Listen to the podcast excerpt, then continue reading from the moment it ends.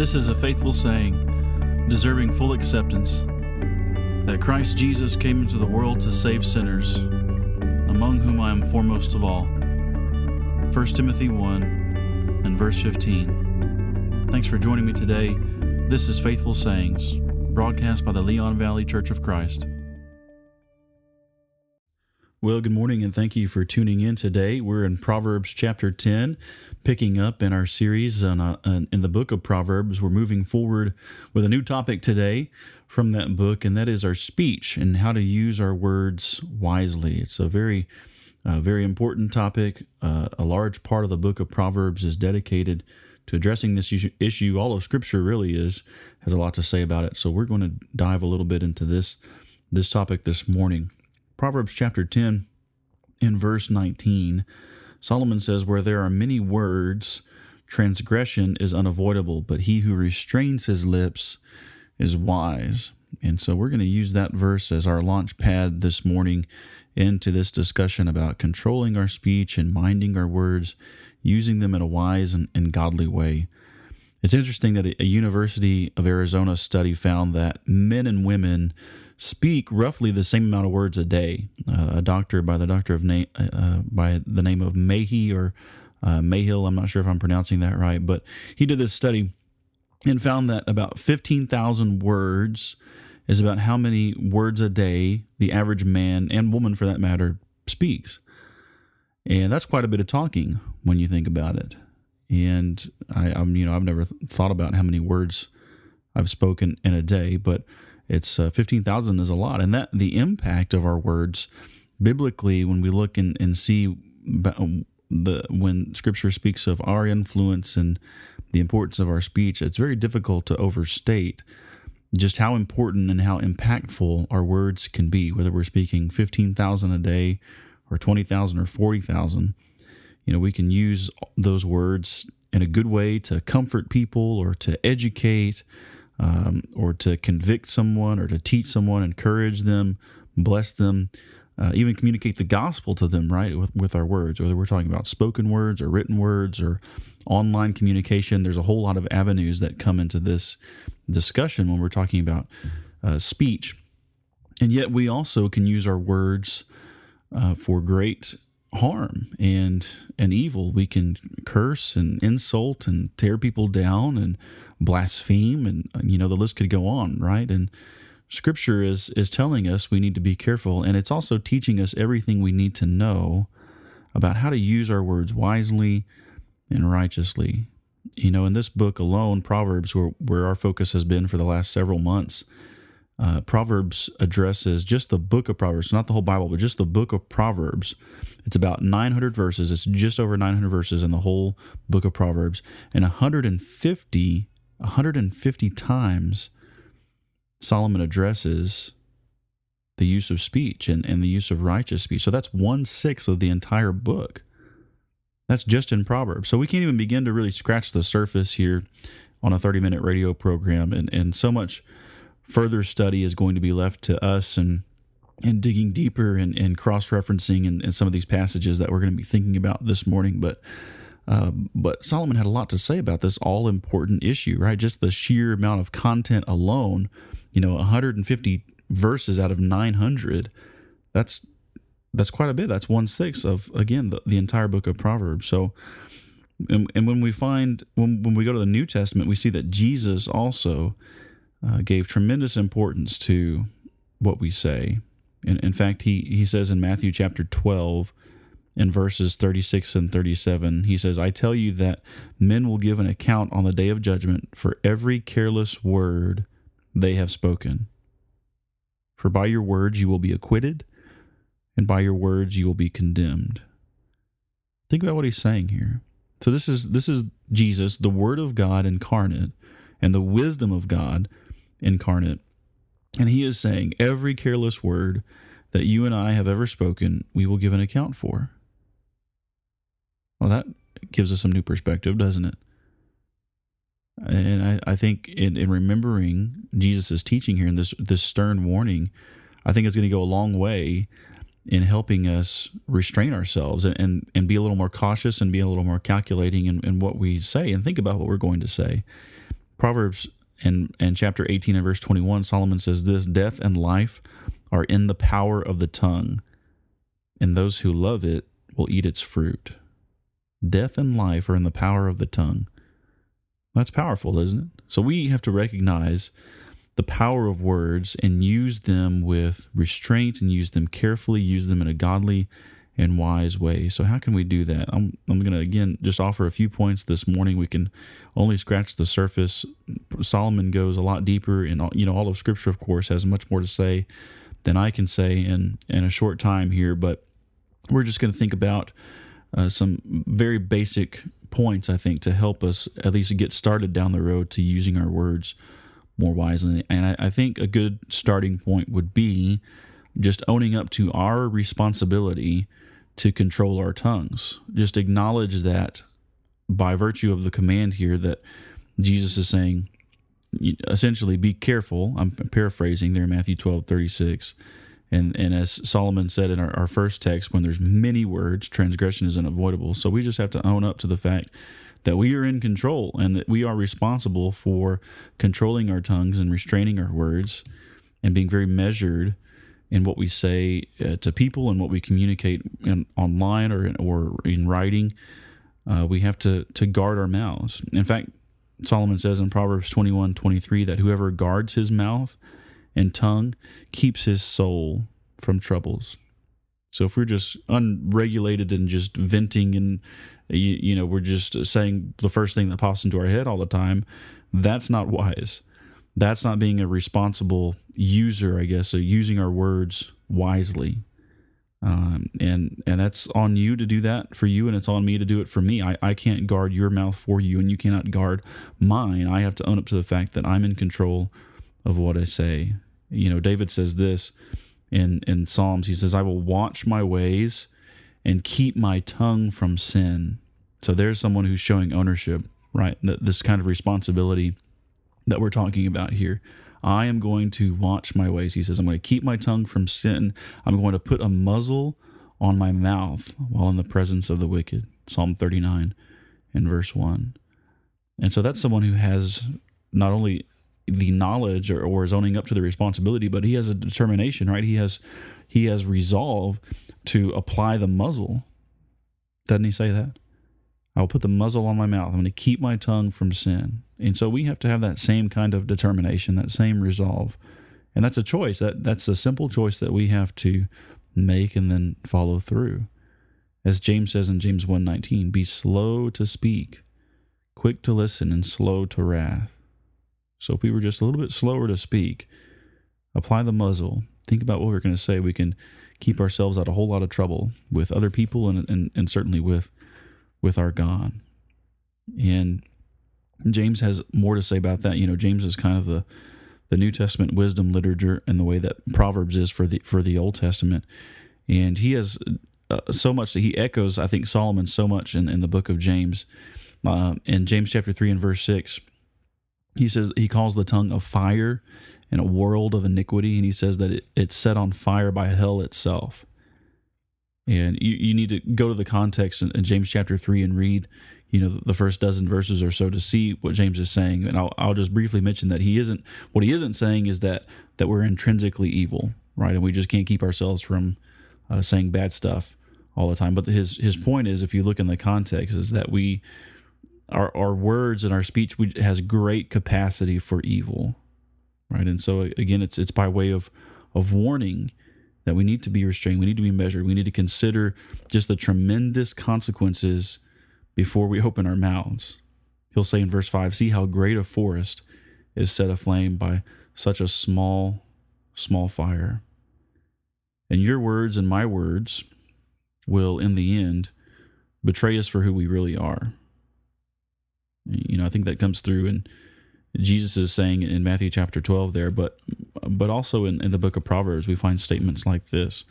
In Proverbs 15 and verse 2, Solomon says that the tongue of the wise makes knowledge acceptable, but the mouth of fools spouts folly in Proverbs 15 verse 2. And again, the mouth of the righteous flows with wisdom, but the perverted tongue will be cut out. That's Proverbs 10:31. And so the point is, is our speech is going to reveal our character. Who it's going to reveal who we really are. It indicates what is inside of us, what is in in our hearts. And if we are filling our hearts with the wisdom of God, then Solomon is saying that the that will flow. Our mouths will flow with wisdom. Right, the mouth of the righteous flows with with wisdom, but the perverted tongue will be cut out, and the mouth of a fool spouts spouts folly. So what are we? what are we then putting into our hearts? Right? Are we are we filling ourselves up with the word of God and seeking his righteousness so that is what flows into our speech and into our lives or are we filling ourselves up with something else? Jesus said in Matthew 12 34 that from the overflow of the heart, the mouth speaks. And so, if we're going to change our speech, if we're going to use our words more wisely, the, the, control center, the starting point, if you will, would be to change our hearts first. Right? So we have to ask ourselves, do do our hearts really belong to Christ? Have I really given my heart to, to Christ? Does he does he reign there? Am I in submission to him? And if so, that will be reflected in every aspect of our lives, and specifically as we're talking about this morning, our our speech and how we use our words. Our our speech will grow wiser because we will be wiser. Wiser. We'll we'll, we'll watch over our hearts with all diligence proverbs 4.23 and and we'll allow the word of christ to richly dwell within us so every time we, we open our mouths we are either advancing god's agenda or we're advancing the devil's agenda and there's more avenues today by which we can do those things than, than in ancient times you know with the internet and social media and radio and TV and you know on and on we, we can go. Right? We have all these different avenues by which we can advance either God's agenda with our words or that of the, the enemy.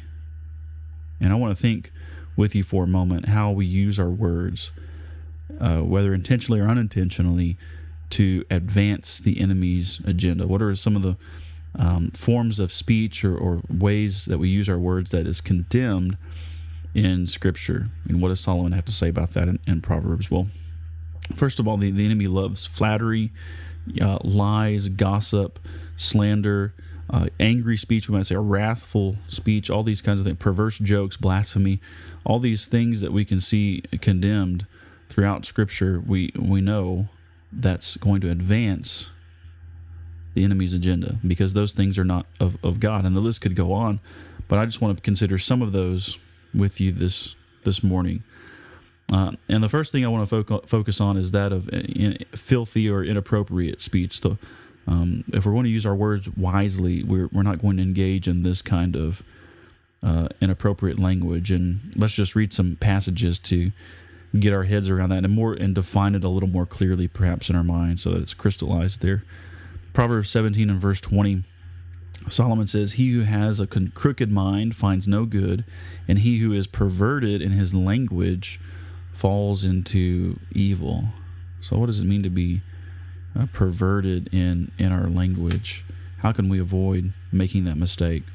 I think Paul helps us in the New Testament when he when he says this in Ephesians 4:29. He says, "Let no unwholesome word proceed from your mouth, but only such a word as is good for edification according to the need of the moment, so that it will give grace to those who hear.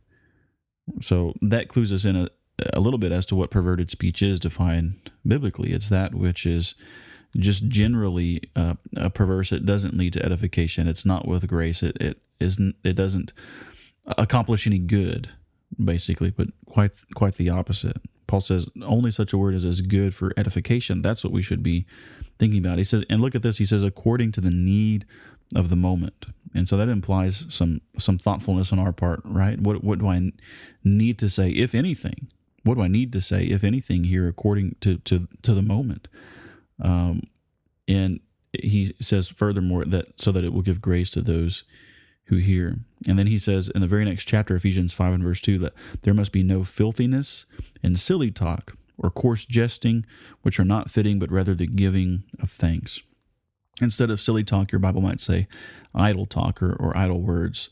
And uh, again, all of this kind of clarifies biblically what uh, crooked speech or perverse speech is, or filthy, filthy speech. Right? Paul names a couple of specific things here: silly talk and coarse, coarse jesting. That's all over the place, all the time, right? Dirty, dirty jokes and things like this. Um, just, just inappropriate things. Talking about things, as Paul will say later in this chapter, by people, things that are that are done by secret um, uh, by other people.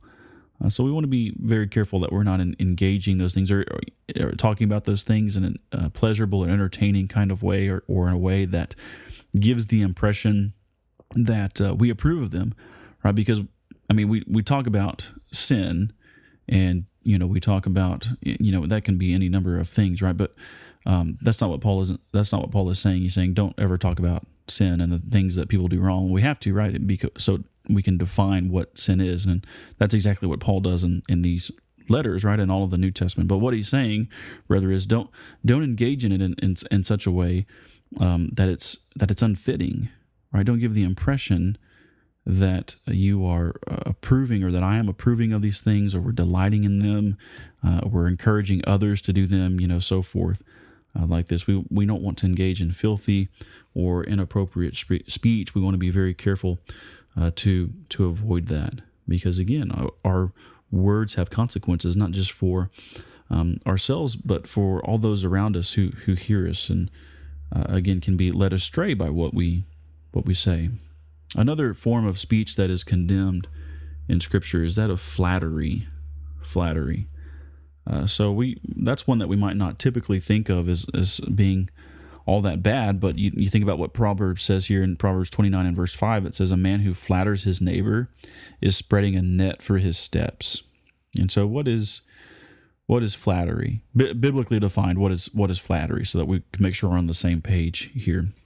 Well, uh, you know, we look at texts like this and, and others, and we can see it's this kind of uh, excessive, insincere praise, you know, telling people what they want to hear in order to accomplish selfish ends, right? That that's flattery, and it's a form of lying, and I believe that's why it's it's condemned in in Scripture right? Just telling someone what they want to hear, praising them, not because you really believe they're worthy of it or that because they've uh, done something good or because you really appreciate them, uh, but rather you have uh, something else in mind or I have something else in mind that I'm trying to accomplish. I'm trying to work an angle, right? So I want to tell this person something good so uh, down the road they can uh, serve me uh, or or give me something that I'm that I have in mind when I'm saying this. I'll give you an example from the book of of Luke uh, Luke records that um, many Pharisees and those you know enemies of Jesus, I guess not just Pharisees, but he had a lot of enemies. They would send people to pretend to be righteous um, during the last week of his life. You know, he's in Jerusalem, he's teaching a lot in the temple, uh, and he's just really uh, exposing the hypocrisy of of these uh, religious elite types, and and they got to the point where they would not uh, go to them, go to him themselves, but they would send spies. Right? They would send. It says people to, who pretended to be righteous, and so they would they were trying to trap him in something that he was going to say, and then uh, and then you know that they could indict him over that and arrest him, and which they eventually did, of course, but not because he said something wrong, but because they twisted his words. Anyway, one of in, in Luke chapter 20 and verse 20 we get one of these pretenders coming to Jesus one of, one of these guys one of these spies right? And he says teacher we know that you speak and teach correctly and you are not partial to any but teach the way of God in truth. And then he goes on with this question should is it lawful to pay taxes to Caesar? So this is one of the angles right they were trying to trying to work. This is one of the times they were trying to trap Jesus uh, in something that he would say, so they would have grounds to accuse him to the Romans. But but just think about the content and the and the audacity of this guy who goes to the Son of God and says, "You speak and teach correctly. You're not partial. You show no favoritism, but you teach the truth. You teach the way of God in truth." Now, what he said was 100% accurate about Jesus, the content, right, of, of what he is saying. Jesus was all, yes, he doesn't show favoritism. Yes, he is a teacher of the law and he is correct and he does teach the truth. But the, the motive of that person going to Jesus and telling him this, it, it wasn't, his motive wasn't honest. He was dishonest, right? He was, wasn't saying those things because he personally believed them about Jesus. In other words, he was saying those things because he was trying to worm his way in to ask this question uh, and, to trap Jesus. And the point is, is that godly speech requires not only honest content and true content, but also honest motives. So do we do we mean what we say is is the question. Or again, are we trying to work an angle to our advantage? We need to be very careful about that. Um, not just in the content of what we say, but also our motives, our motives and what, what we are saying. And of course, the, the big one that probably goes without saying is just that of, of dishonesty, being being a liar. Uh, Solomon says, "Lying lips are an abomination to the Lord" in Proverbs 12 and verse 22. So uh, again, it goes back to selfishly manipulating words or speech to reward ourselves, to help ourselves, or, or and or to harm other people. Right? We uh, we lie because we want to avoid the consequences of sin, uh, or because we want to uh, deceitfully get something from others. Whatever the case, it's never it's never good. It's always condemned. Lying lips are an abomination to the Lord, and a lying tongue hates those it crushes. Proverbs twenty six and verse 28. Chapter 6 and verse 19 says, A false witness who utters lies and one who spreads strife among brothers is one that the Lord hates. And again, though his hatred hatred covers itself with guile, his wickedness will be revealed before the, the assembly. And so, over and over again, Solomon is saying, this is how God views deceitfulness, uh, lying uh, in any in any form, uh, and these will be this will be the consequences for. Uh, those who commit perjury to protect themselves, their friends, or to harm their enemies, they're undermining justice, and that is offensive to the holiness of God. Uh, like a club and a sword and a sharp arrow is a man who bears false witness against his neighbor. Proverbs 25 and verse 18. So these are warnings that we have to take to heart. And, uh, uh you know, we're not going to spend much time on this specific point because we know that the scripture teaches, that the Bible teaches, right? It's one of the Ten Commandments: "Thou shalt not lie." Uh, we need to be truthful in, in all that we in all that we do. Another thing, uh, another form of speech that is is condemned, uh, that is r- really celebrated to a great degree in our society, and that is gossip. Right? We have entire, uh, you know, magazines and publications dedicated to you know, specifically celebrity gossip, but any kind of gossip or slander is again condemned in in scripture. And this is, you know, I think it's a different animal to some degree um, because it's a it's a more appealing to a lot of people, um, right? It's it's um, there, there's something that for for whatever reason is satisfying uh, about it. Uh, people enjoy perhaps tearing others down. Uh, but Solomon speaks to this in, in Proverbs 18. He says, The words of a whisperer are like dainty morsels, and they go down into the innermost parts of the body. And so he's he's you know he's being very straightforward. And it's you know whispering, gossiping, slandering. He says it's like little candies, you know, that people just love to uh, to partake in, and it goes down into the innermost parts of the body, and they're you know they're happy and they're satisfied with it. You know, we want to be um, in in the know, so to speak, as we as we sometimes say. But are we are we guilty of gossip? Are we guilty of gossip? We're we're passing on uh, things that simply should not be repeated. You know, even if they're even if they're true, even if some of those things are true, what what good does it do to just share those things with others? Or how what are we you know, what are we doing really to help the situation? Well, nothing, right? Well, we're just trying to build ourselves up, tear others down, and we we we indict ourselves before God when we do that. Because that's that's not ever done in love.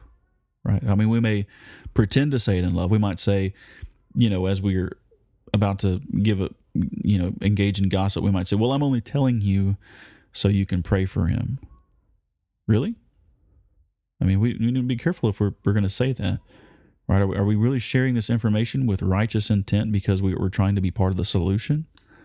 Or is that just something we're saying because we think it's going to cover our tracks? Again, we need to be we need to be honest with ourselves about what we're what we're saying, what we're doing. He who goes about as a talebearer reveals secrets, but he who is trustworthy conceals a matter. Proverbs eleven thirteen. Now, again, that doesn't mean that take that in, context that if we know of sin, that doesn't mean that we just uh, cover it up and pretend that it's not there. We just we just wink at it. No.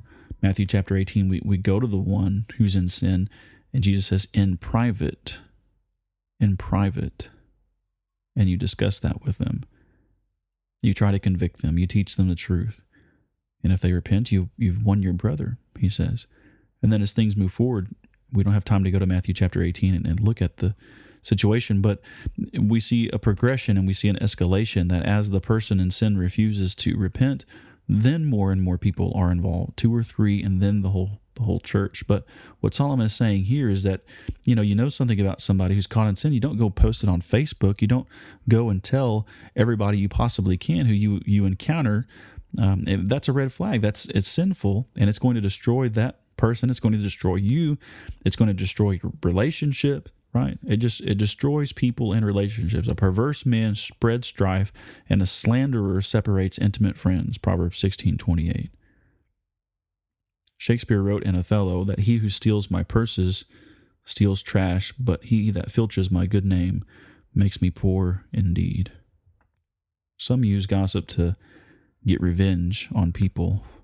Uh, they use negative information in a vindictive way we may find ourselves on the receiving end of negative information about somebody coming from another source.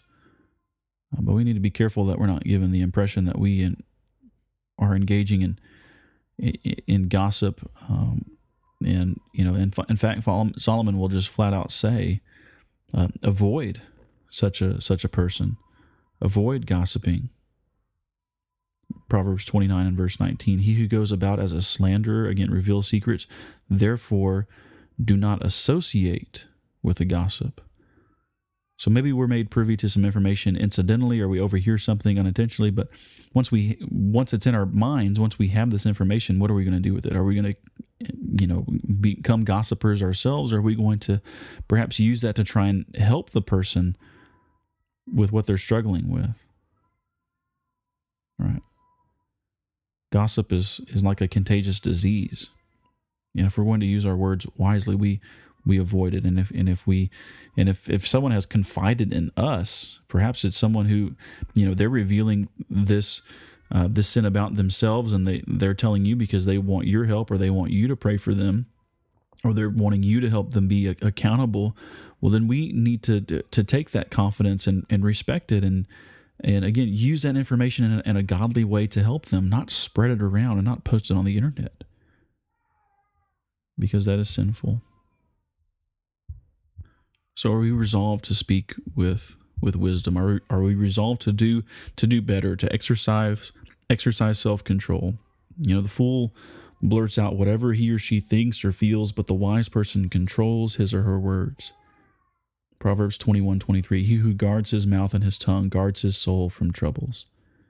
And the wise person listens to others before he or she speaks. A fool does not delight in understanding, but only in revealing his own mind. And again, that reminds me of what James says, James chapter 1 slow to speak, quick to listen, and slow to get angry. Remember, God will bring into judgment every careless word that we speak, and those who misuse their tongues will suffer the consequences. All of us will, both here and now, as we've seen in the book of Proverbs, and and the the chaos that sinful speech and foolish speech and lies and flattery and gossip bring into to this world. It, destroys relationships. It brings consequences now, but also in the final judgment. The eyes of the Lord preserve knowledge, but he who overthrows the words of the treacherous and he overthrows the words of the treacherous man and the perverted tongue will be cut out. Proverbs 10:31. A babbling fool will be ruined. Proverbs 10 and verse 10. And again, a fool's mouth is his ruin, and his lips are the snare of his soul. Proverbs 18 and verse 7. So much, so much Solomon has to say about controlling our speech. I hope you dig deeper. I'm going to continue to study these things. Jesus taught that again, we will be judged for what we say. We will be judged for what we say. Do we remember that every day? Are we striving to do to do better and using our speech in a wise and godly way? Please pray about these things, and if there's something that we can do at Leon Valley to help you, or you have a spiritual need you want to make known, uh, please contact us at Leon Valley Church at gmail.com or visit our website at leonvalleychurch.org. We'd love to hear from you. I'm Jason Garcia, and this has been Faithful Sayings.